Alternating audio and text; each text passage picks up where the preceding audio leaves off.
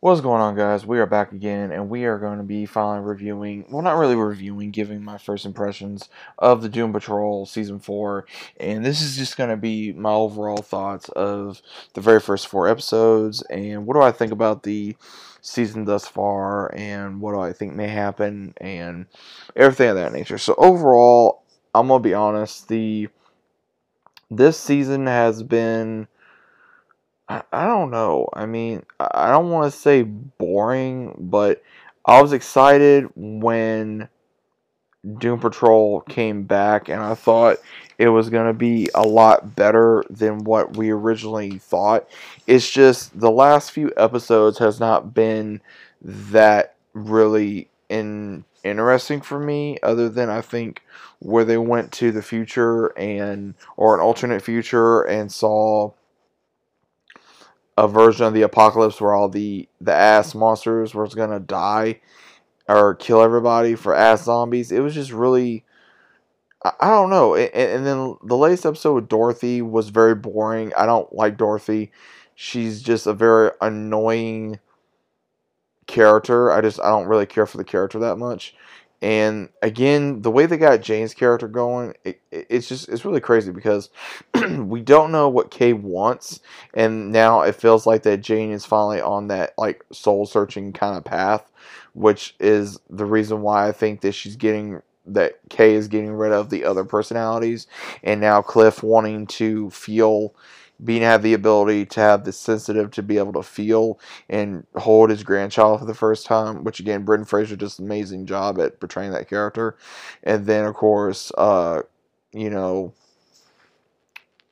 um, Negative Man Larry, him again. I never really understand what they are trying to do with his character, like what exactly they're trying to do with this spirit, this essence, whatever it is. It just it never really makes no sense to me, so I'm very lost about what exactly happened in the future of why the younger version of this essence is doing whatever towards him. So I'm still trying to figure that out.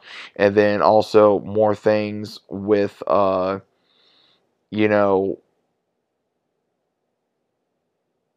I, I just I don't know, guys. It's just it kind of feels like that this season has just been kind of lacking, and and maybe that's just me. I don't know. It just that's how it, how it feels. It just feels that this season has been very lacking. You know, Cyborg, him going to, I would say, normal and then people telling him hey you know you should have just been cyborg you know with all your cybernetics and him not liking it and then people making fun of him for that and now he's kind of going back on hey maybe i should have done it. And then now with rita you know still being a uh, you know a stuck up person and trying to not be that way but at the same time wanting to learn more about her powers and try to be a team leader and understand that she's not a team leader and all this other stuff. So again, it's just been really relatively stupid this season, I think. So I'm kind of hoping this season just gets better because overall it's just been very boring and I'm not impressed with it. I, am I'm, I'm really not. I just really hope that this season takes off more because it's just I, I just again, guys, I don't really have the words because it's just a lot of this season has not been impressive. It's just been relatively boring. It's been very uninteresting or confusing or just to the point where it just kind of feels like it's going off the rails for a little bit.